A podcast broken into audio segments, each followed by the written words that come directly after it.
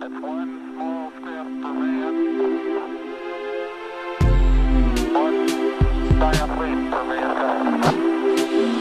Columbia.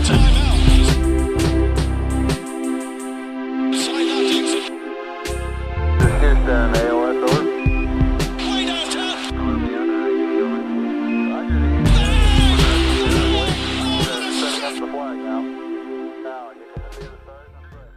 And we're back. Welcome to the Knicks Wall podcast, presented by Whistle Sports. I'm your host, Mike Cortez. Joining me as always, my co-host for life, Whistle Sports Podfather, TKWOG, Kyle Maggio. What is up, brother? What's going on, Mike? What's going on, good people? How we doing? Good, man. Good day. Also joining us, coming back, Eli Cohen. Eli, what is up? Uh, happy to be here. I'm coming to you from the East Coast for a change, so I feel so close to you guys. That's right. Yeah. So Eli got tired of the time differential. He came over east. Maybe New York's next. I don't know. I'm not gonna Wanted some of that East Coast humidity. yeah, I, I did notice that. That East Coast really has some shitty air, but I digress. Let's kick it off with some news. News. So the NBA bubble project is looking to expand to Chicago, where the eight teams that didn't make the cut for Orlando would play. And I'm, what I gather, it's going to be like a training camp exhibition type style. The league held a call with those seven of those teams yesterday. The Knicks were the only team not there. Reports say that they were interviewing head coaches instead. Kyle, I'll start with you. Initial reaction on the bubble, and how'd you feel about the Knicks not sending a representative on that call? So my initial thought on the second bubble was the same as my initial thought on the first bubble, which is this is stupid, and it's especially stupid when I understand there's always going to be financial incentive for any of these teams coming back, and that's of course why they're discussing uh, discussing this. Is the only reason is the financial component. Those other eight teams don't want to miss out on any potential revenue, but it's kind of pointless when there's no end result because now you have to make it into like an NIT, you know? So you're basically making a playoffs that aren't the playoffs for the worst teams in the league. And it's like, I, I understand the on court reasons for wanting to do that. I understand the financial reasons for wanting to do it, but it, it didn't, it doesn't even make sense for the first bubble to be happening in Florida, which is going to be the new epicenter for all, you know, the, the coronavirus stuff we don't even know how that bubble's worked or will work so far. And now we're already rushing into a second bubble in Chicago.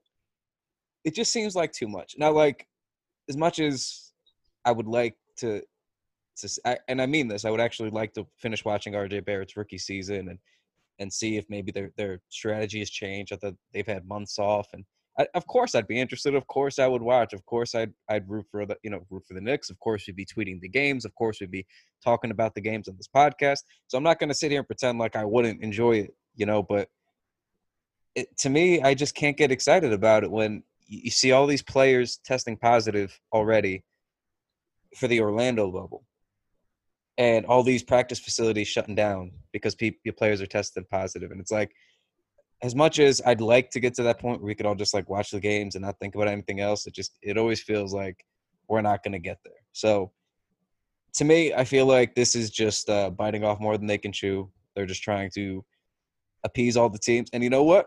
I slammed the Knicks for doing the incompetent type stuff or blowing off meetings or blowing off the NBA or, you know, haphazardly kind of walking through their own decision making. And I stand with them, strangely enough, on not joining that call. I understand that they said that they were interviewing another head coach. I'd like to get confirmation on who that was and, and that it was actually happening.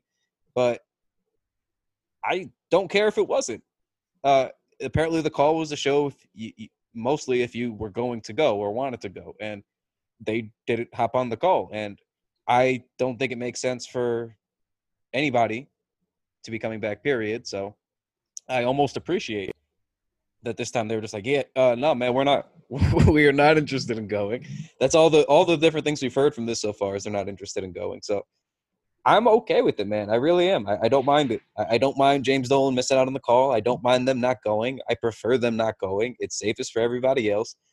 I'll selfishly watch if it goes through, but I this is a non-issue, man. I'm kind of excited. Uh, I'm not excited. I'm kind of happy that they they boycotted in a way.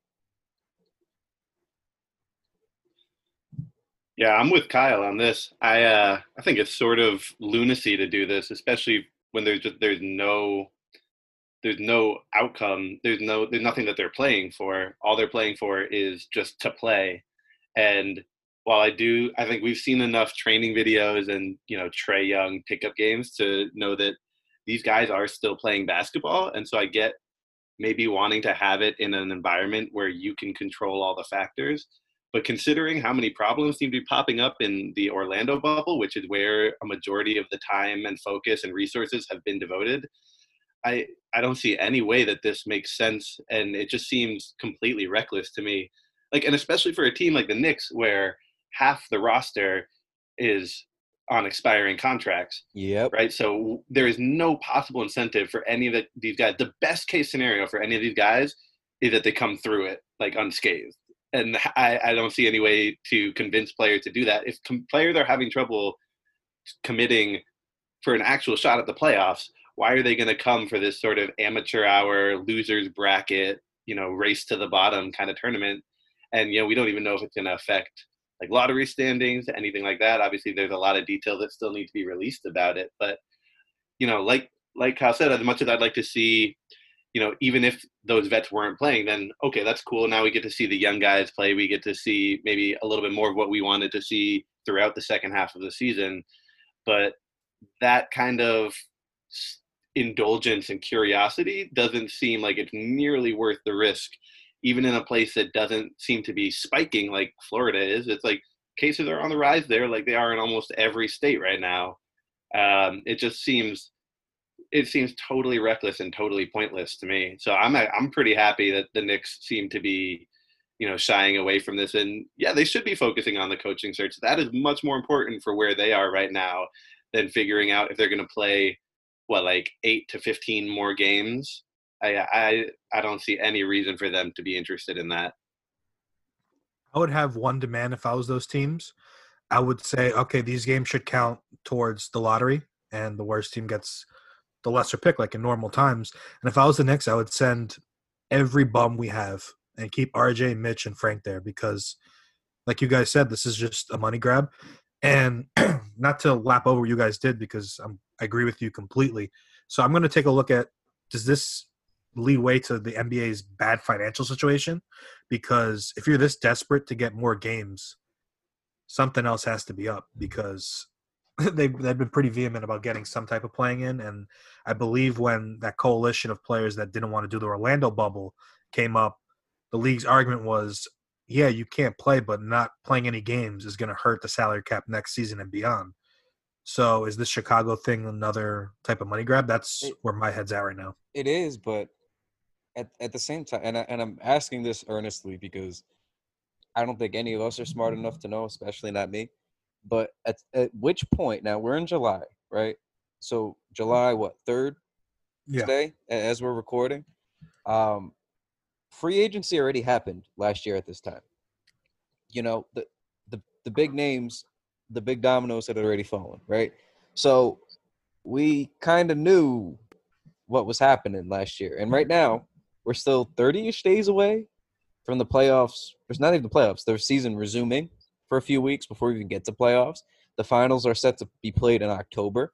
We're already months behind, right? And as we know with this virus, anytime there's a relapse or a a significant wave or outbreak in, in any given area, especially where people are already testing positive, like the players are before they've even gotten to the bubble in Orlando, which again is uh, the epi- looking like the new epicenter for the virus in America.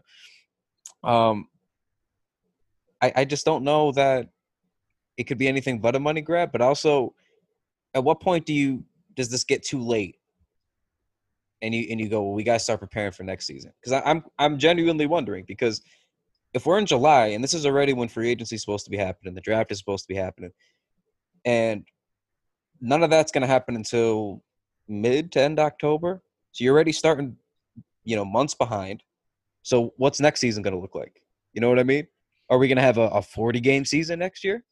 A 50 game season with with a shorter playoffs or, or how how do we you know try to navigate this to get back on track? It just seems like if something happens in Orlando and they got to shut down again, now we're pushing we're again, we're already months behind schedule, right? To get on track with the 2021 season. one one slip up, which I feel like is inevitably going to happen. This all shuts down again, and now we really don't get anything for a while. So I, I don't I don't know that it makes a lot of sense. Like, and I and I, and I get that big money is in play and TV deals and and I don't want to sound like I know everything because I don't. And obviously, guys running these leagues and, and making these decisions have to are, are not in a, a fun position to be in right now. I think it's easy for us to say like you shouldn't play the games either, but obviously they feel strongly that for financial implications for everyone involved, owners down to players, that they should be playing. So I don't know. Just seems really, really risky. Seems like a relapse could really throw a wrench in, you know, them trying to start things up for next season. And that's mostly what I'm concerned about. It, as much as whatever happens happens at the end of the season, I'd be cool with canceling. I'd be cool with them finishing and, and things going moderately safely. I, am cool with whatever happens, but I, I just start to worry that we're really jeopardizing what's going to happen next season. And if we do that, it's not just next season.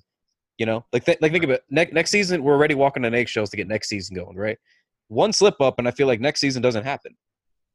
Like, yeah, we only have a two month window because Yeah. the next season would start in December. Yeah, so because if you if you mess up again, then you don't have a window anymore, right? So theoretically, you're going to resume the season middle of 2021 or, or spring 2020. Like, what, what are we doing? What are we doing? So is- that that's what I worry about, man. I, I I'm not smart enough to know, but I'm worried about that. which is why I think this bubble is going to suffer the same fate. Remember back when Gobert tested positive, they were going to try out Nets and Warriors with no fans. That was going to be like the first pilot run, and that just fell apart. I feel we're getting to that point. The Nuggets already closed their facility. The Clippers, I believe the Pelicans as well. So that's that's three teams already. If you open up another bubble, you open up another layer of teams that could get positive tests. I mean, the Nets are an absolute mess.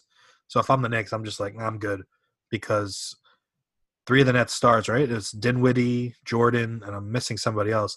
They tested positive. I'm not sure what Illinois' case is right now, but as you said, Kyle, Florida is, I think it already has more cases than some countries in Europe.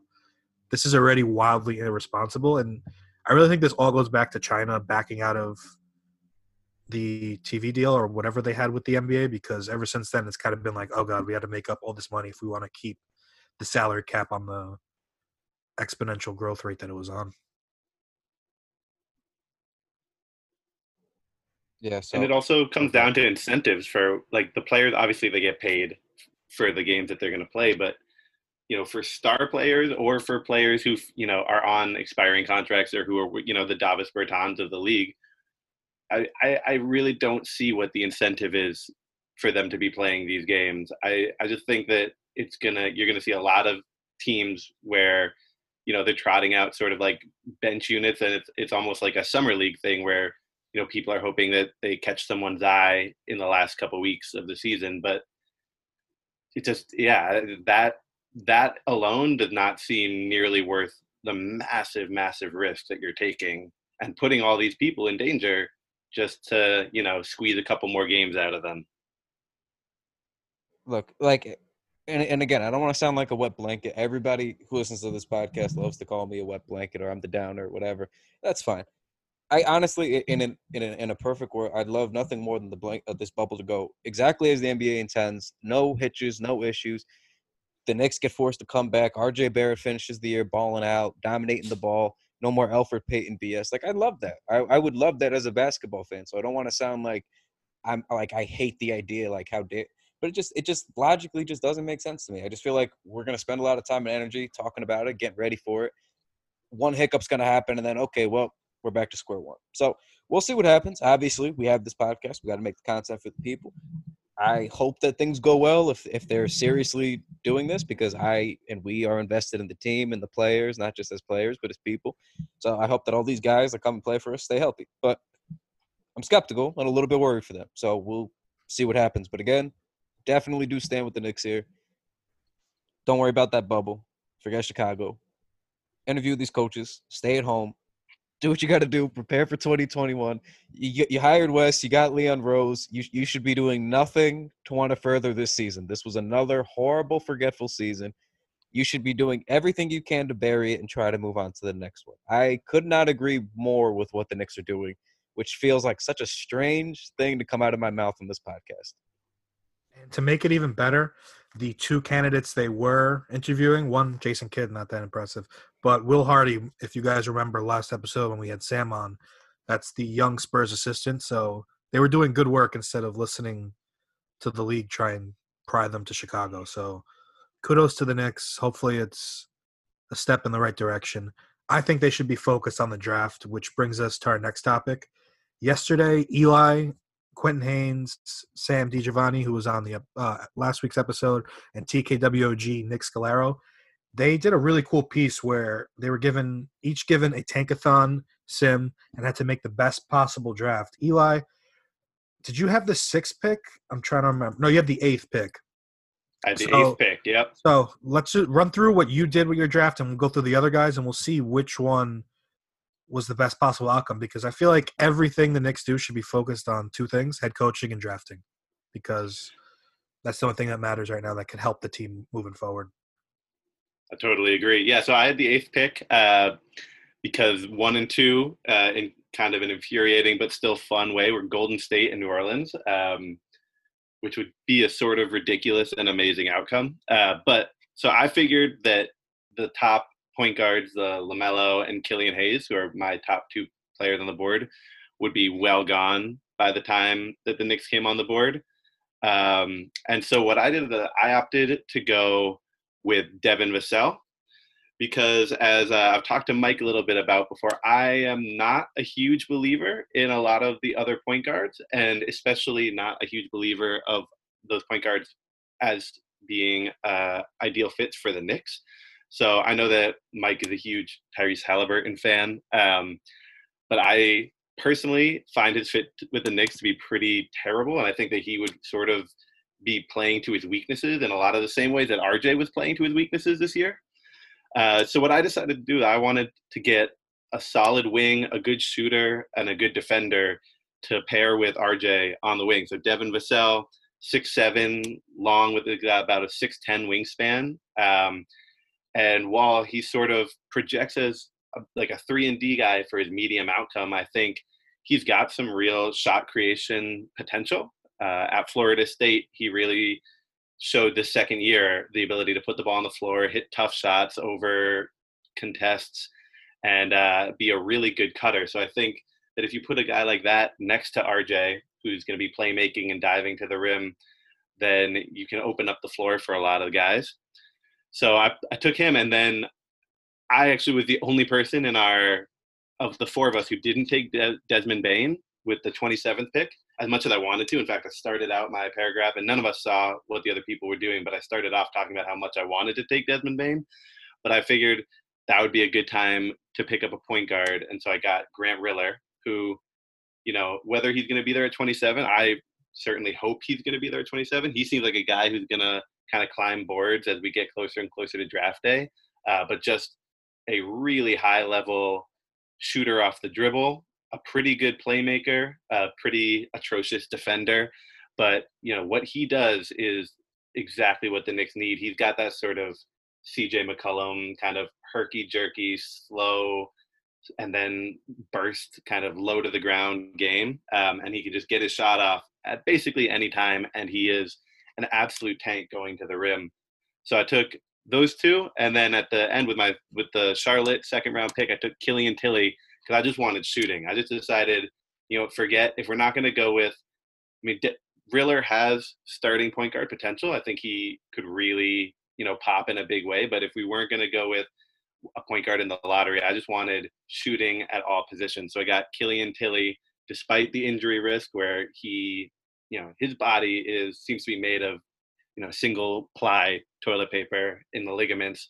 So it's it'd be scary to take him, but if he could pop, then he's the perfect fit next to Mitchell Robinson. He opens up the floor for everyone. He's a good passer, good shooter, decent like positional defender, even if he's not, you know, a rim protector in a classical sense of the word. But so I figured what I wanted to do was just get as much shooting as possible and get as many kind of smart players as possible. So with Riller and Tillie, they're both older players. They're both, I think, at least 22.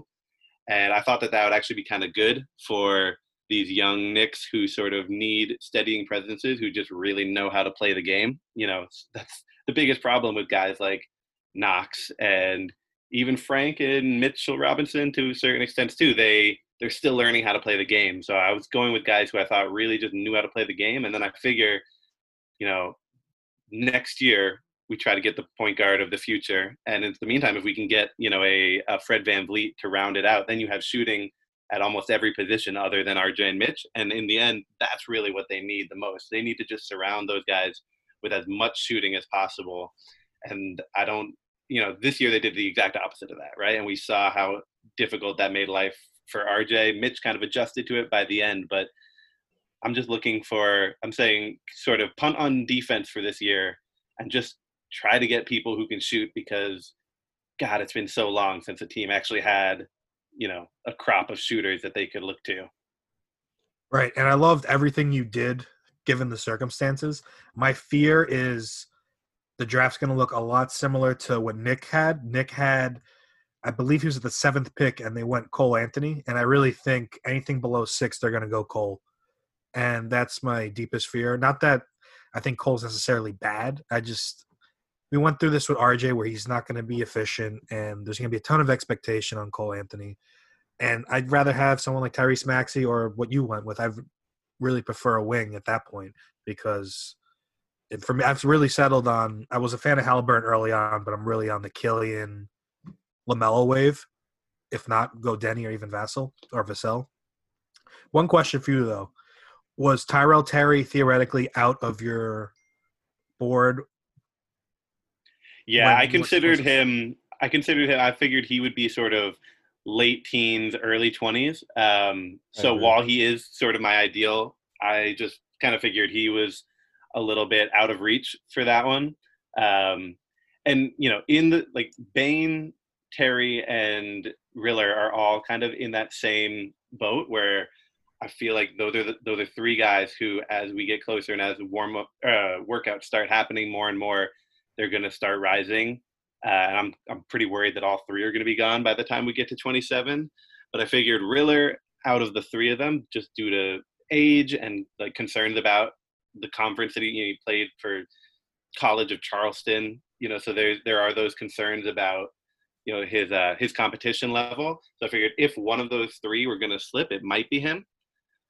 But uh, but and as for so I I'm actually of the opinion that if it's between say Cole Anthony and Haliburton, that I would take Cole Anthony, which it goes against all my better instincts. As as you guys know, when the, this current team was being assembled this summer, I was writing on Knicks Wall Slack chats talking about how it, they were making a team out of all my least favorite kinds of players. You know, the p- players you consider like a little bit worse feel for the game, non-shooters, non-defenders.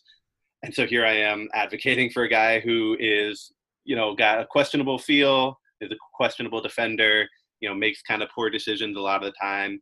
But uh, and so and Haliburton was my guy early on, just for all those reasons. I just wanted someone smart. I wanted someone who could shoot, and I wanted someone who could really, you know, open up things for other people.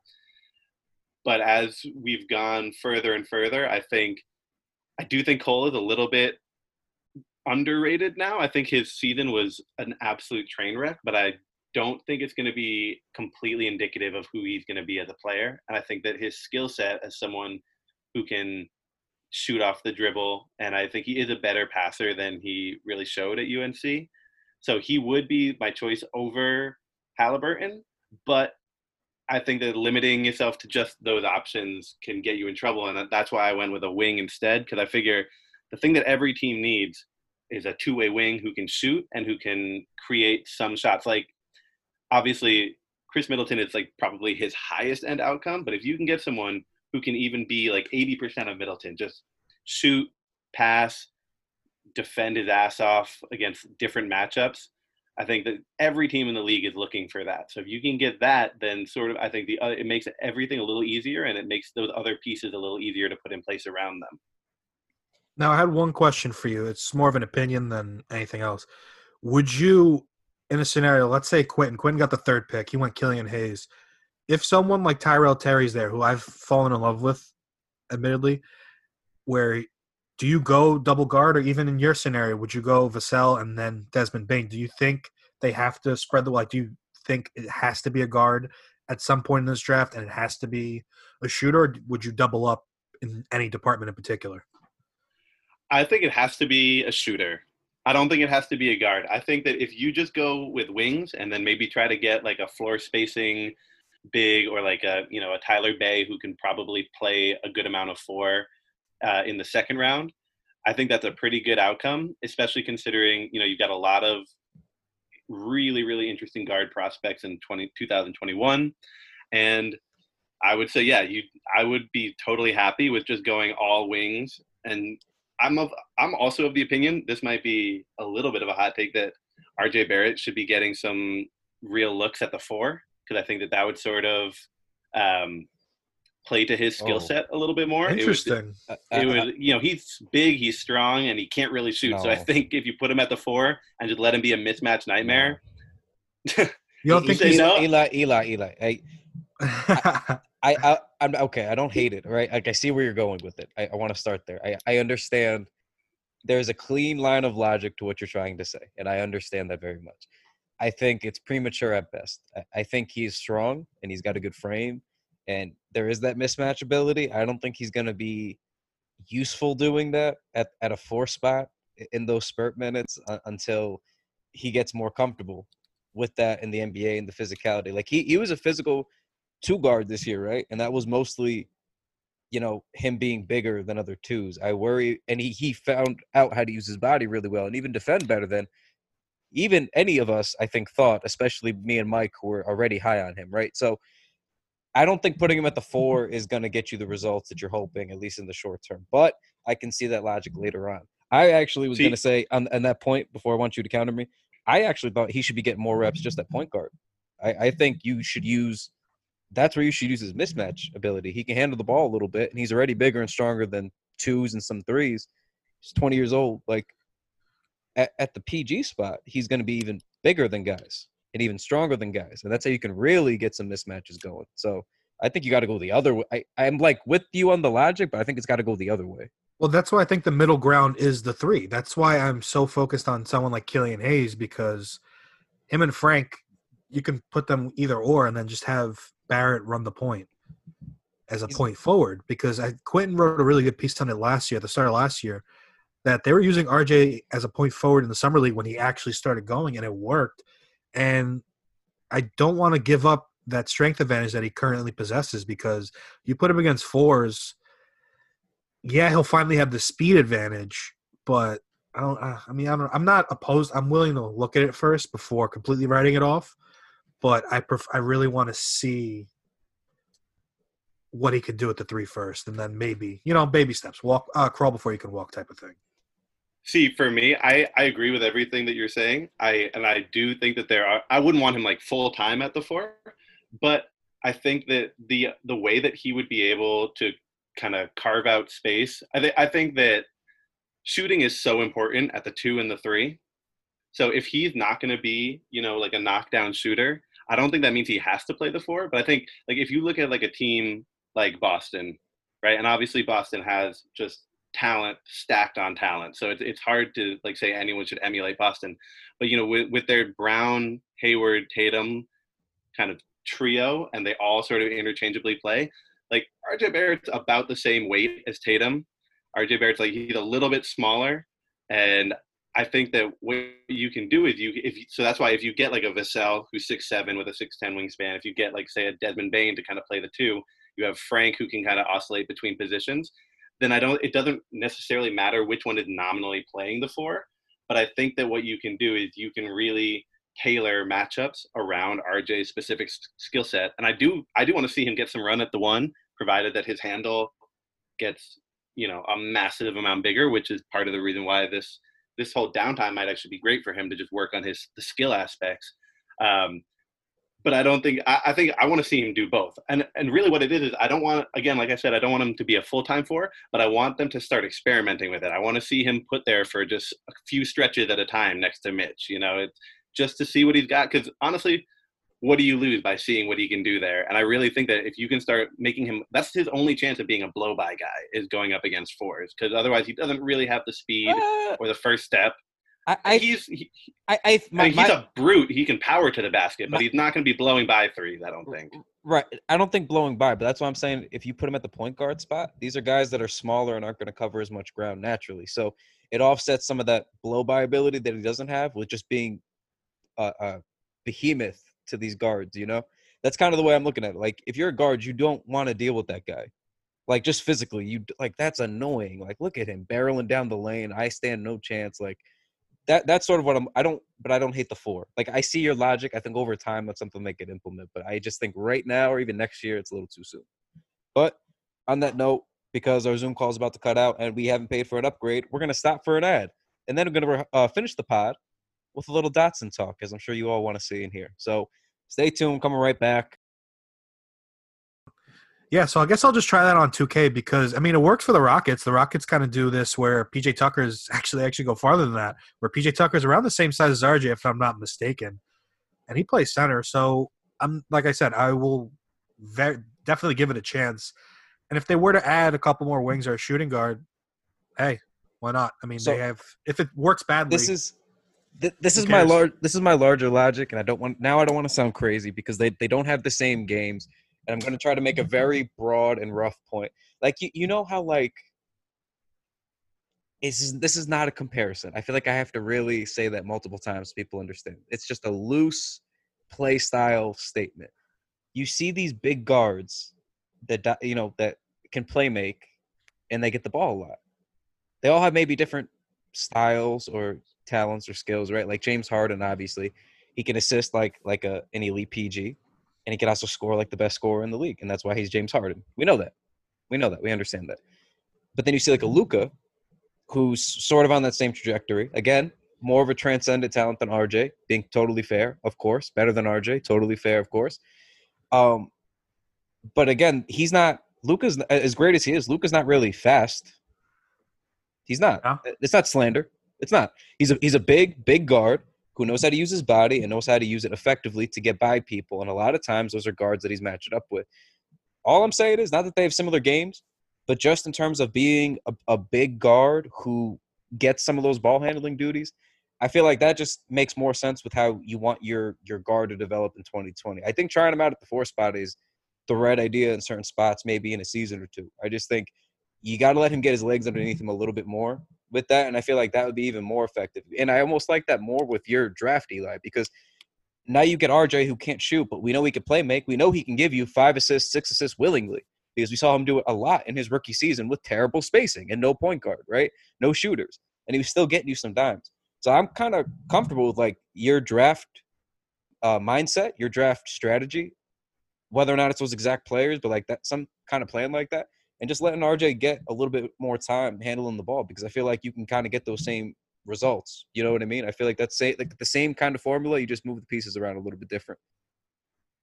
Yeah, I don't mind that. I just think the one thing you see from like the, especially like obviously the two guys you mentioned, like you said, are the elite of the elite right Yes. now. But the two things that you see especially are really, really high quality handle and that like that kind of preternatural passing ability. And so he's a good passer, but that handle is going to need to get like he's going to need like two or three major leaps in ball handling. I think before out, but you know, But, like but, that, but like that's why he's got. That's why to- he's got to do it. That's why he's got. That's why is got to do it. I want to see them try all of it. I want to see him get run at basically every position except the five, and that's the. I think. I think, like you said, you got to do it, and that's the only way you're going to find out what he can do. Because the only reason I'm saying is I, I feel better putting him in that position than the four early on because I could see the four going badly for him, right? Like he might be quick enough, but those are bigger guys, and it's going to be harder for him to get around them. And then on top of that, they're going to be stronger than him. So it's like he's either going to blow by first step instantaneously, and if not, then he's in a in a physical matchup, and he's not going to win as strong as he is, you know.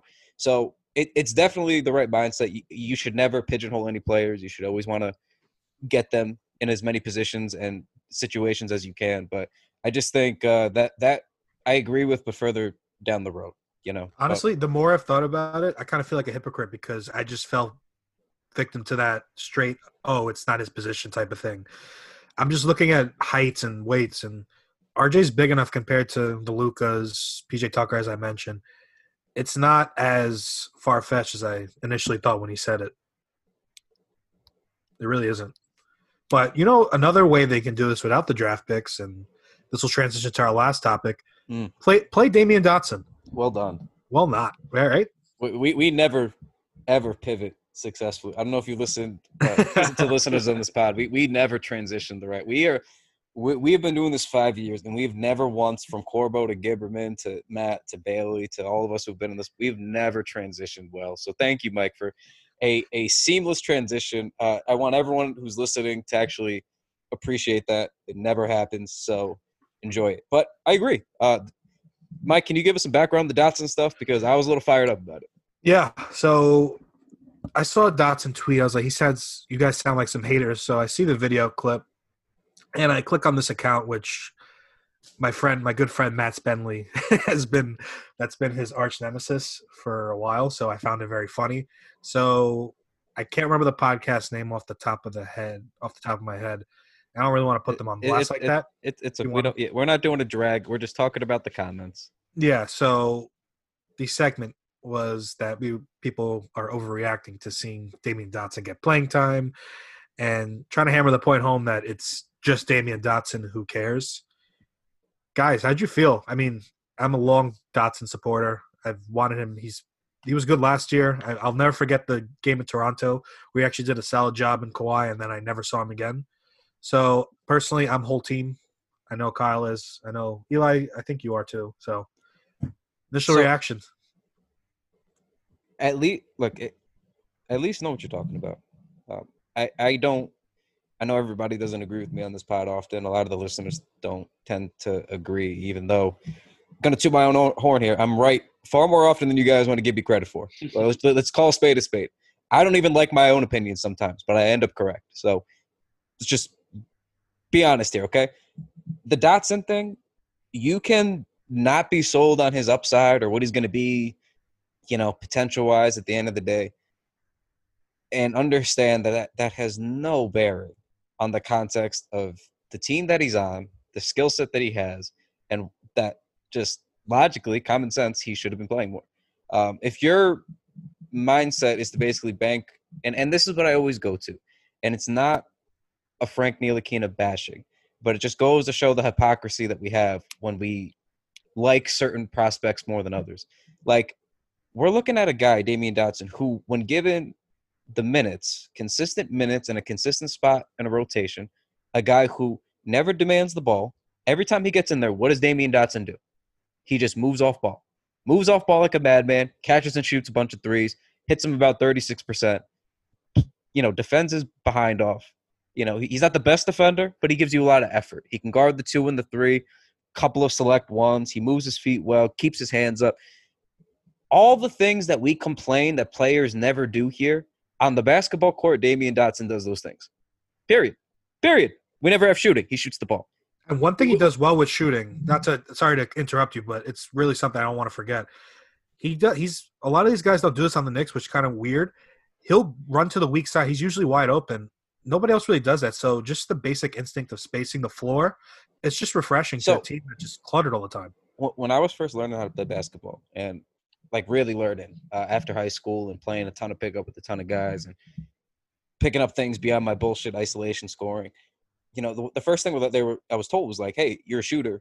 You should never not be moving with the, you know, never stop moving. Just, you know, do little V cuts or always go baseline or like you should always, you know, if you watch Rip Hamilton, Rip Hamilton never stops moving, Ray Allen never stops moving, and not that he's obviously not these guys, but it it's to your point, Mike. Like that's something that all these off-ball guards kind of never do when they get to New York for whatever reason.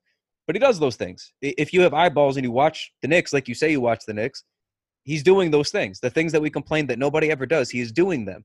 So whether or not you think he's got the upside, uh, we're not saying he needs to be Joe Harris or whatever, but it's like we never have any shooting. A guy can shoot passably here and defend at a, at, at a spot that you need it on the wing that we never get it. And then we're going to basically say he sucks. He shouldn't be playing. Then who should be playing? Wayne Ellington, who couldn't make a three for the first three months of the season? Like, you know, like what what is it that you guys want sometimes other than to just be loud and wrong and angry about nothing. And I get like, and I get it. It's not easy rooting for this team, but like, at least know what you're talking about sometimes. Like, you, you can't be more off base about something than what you like. And, and you could say what you want about maybe off court stuff or stuff that in his past. Like, I think there's valid, there's always validity to those things. But if you're talking about basketball, and that's what they're talking about. A basketball on the basketball court. Damyean Dotson sucks. Like you guys are mad about Damyean Dotson. Yeah, man, I'm mad. My the team that I root for, totally devoid of shooting. Bench they they bench the shooters. They bench the guys who can do the scoring. I am mad. I'm mad about that. Not just the scoring. One who's gonna play defense. I'm mad about that. That like, and I think some one of you guys said in the Slack chat, he'd have a team uh, a spot on any rotation in the league. Any rotation in the league, a guy who could score 14, 15 points, catch and shoot, playing defense. That guy's gonna have a spot anywhere, anywhere, anywhere. And as always, it's never here. So it's very silly. Like I, am not saying you got to be president of, of, the the Damyean Dotson fan club, but if if you guys want to present yourself as knowledgeable and present yourself as Knicks fans, just know what you're talking about. Not everything needs to be a hot take. Not everything needs to be this manufactured drama. Sometimes we just have a good shooter, a good defender, stuck on the bench, and it stinks. It's the wrong decision. It stinks. We can all agree on something for once. That's it. Yeah, you know, I'm not gonna lie to you guys. I actually I turned it off that little clip basically as soon as I heard the opening argument was Yep. it was something along the lines of people are mad that Damyean Dotson doesn't get minutes for the Knicks, but he can't get minutes for the Knicks. And that was that was the Well, opening argument, and I sort of just turned it off after that. That like that doesn't make Because yeah, that that- is not a compelling argument. Because so, where, yeah, so where does the buck not- stop? So like Kevin Knox, eh, eh, that's it, right? Everyone wants Kevin Knox to play because he's 20 years old, right? But so should we start on this podcast? Kevin Knox can't get minutes for the Knicks because he can't get minutes for the Knicks. Yeah, it's Knicks, more of a get him out of here. team. And then we go on, and then we go on a 15 minute rant. It's like, what, what is it that, like, what is the point? I, I don't understand what the point of that was. Uh, like that, that's why the blowback happened. Because normally I wouldn't care enough to respond or even talk about any of this stuff. But when when it when you're so off base about something, and so loud and proud about being so off base about it, that's what bothers me, man. Like, and look, at the end of the day, we're all wrong about stuff all the time. But like, you can't you can't present to watch all these games and and kind of run counter to everything that actually happens in those games. It's very silly. Well, no one's out here saying that Damyean Dotson is going to be, you know, Ray Allen if you give him 30 minutes a night. No one's saying that, and that's the most ridiculous part about it. But like, you know, in similar to what I was talking about with Devin Vassell about someone who can shoot, play defense, is a smart cutter, and you know, he he averaged almost two assists his second year. Like, that's just a decent player, and if he's no more than a decent player. The Knicks need decent players. That is not a bad thing. Like someone who is just like solid is totally fine and should be getting playing time for a team that is god awful. Like, Worst team in the league. Have, worst in the league. It doesn't have to be any deeper than Worst that, offense you in the league. We can't shoot. Oh, we have a shooter right here. He happens to be our one of our Well- few two way players. What is the obsession? What is the obsession with Knicks fans? It's knowing no knowing we have the worst offense and being anti-offense with every player. I don't understand when this happened. No, and I have to jump in because I posted uh, something on No Context Knicks, and it was a picture of Leon Rose and Devin Booker, which superstar scorer under 25. And one of the comments said, aim higher. So I was like, ah, the guy's probably playing around. But he was serious. And he says, no, let's aim our higher for Donovan Mitchell. I was just like, I like both of them, obviously. Which Devin Booker, I found out is Puerto Rican. So by the laws of Puerto Ricans, he has to come to New York. Hmm. But anyway, really, Devin Booker is not. I feel like that's the highest you can aim right now, a superstar scorer. But it's like, nope, he doesn't defend. He doesn't do this. It's like, why are we doing this? And with Dotson, it's what got me most mad is appreciate the good stuff we do have. Your argument's valid if you say like Wayne Ellington can't find minutes, or who was the? There was another one. Give him a mention. I was like, yeah, you're right. If he can't get minutes on the Mi- Knicks, can't think of it right now. Maybe Portis. I don't. I forgot who it was, but that's that's different. It's a veteran player. Damyean Dotson. What is he? Was it three years now? Yeah, Come he's on. going into his fourth. Like, give me a break. And it's the team not playing him. Well, the whole well point of being a bad young team is to evaluate these players, Yes. give them time, and see if you can develop them. Right. What they tout for what the last three years? Oh, we're we're developing talent. No, you're not. You're just sitting in the grass waiting for the quick fix, which is fine. But play the good people, please. It's not that hard to ask. And the idiots that say, why are we getting mad about it? It's just the core principle of identifying talent, developing talent. If you wanna, if you wanna tout yourselves as the smartest fans in basketball, as Knicks fans often do, we grapple with this thing because we have nothing else. That Knicks fans got got to be the smartest fans in basketball. Still, we always know what we're talking about, and yet the stuff that I see kills me when I see things like that from people who have some kind of a platform or some kind of a following. Like we can't be the smartest. It like at some point, even if you don't like a guy, like just be objective about what's happening on the court. You know what I mean? Like you don't got to make stuff up. Just well, they try and just just just talk like just be just normal about stuff. I don't understand it. Basketball is a simple game, man. It's easy to measure guys who are doing things or who aren't doing things. I think we always overcomplicate it, or we always put in personal feelings or other things. Like it's not hard, man. Just focus on what's going on on the court. You clearly see a guy who's a catch and shoot scorer who is is something that we need. We always need. It's just very the whole the whole thing's very. who can defend? No, nobody, nobody. It's just we don't we don't want to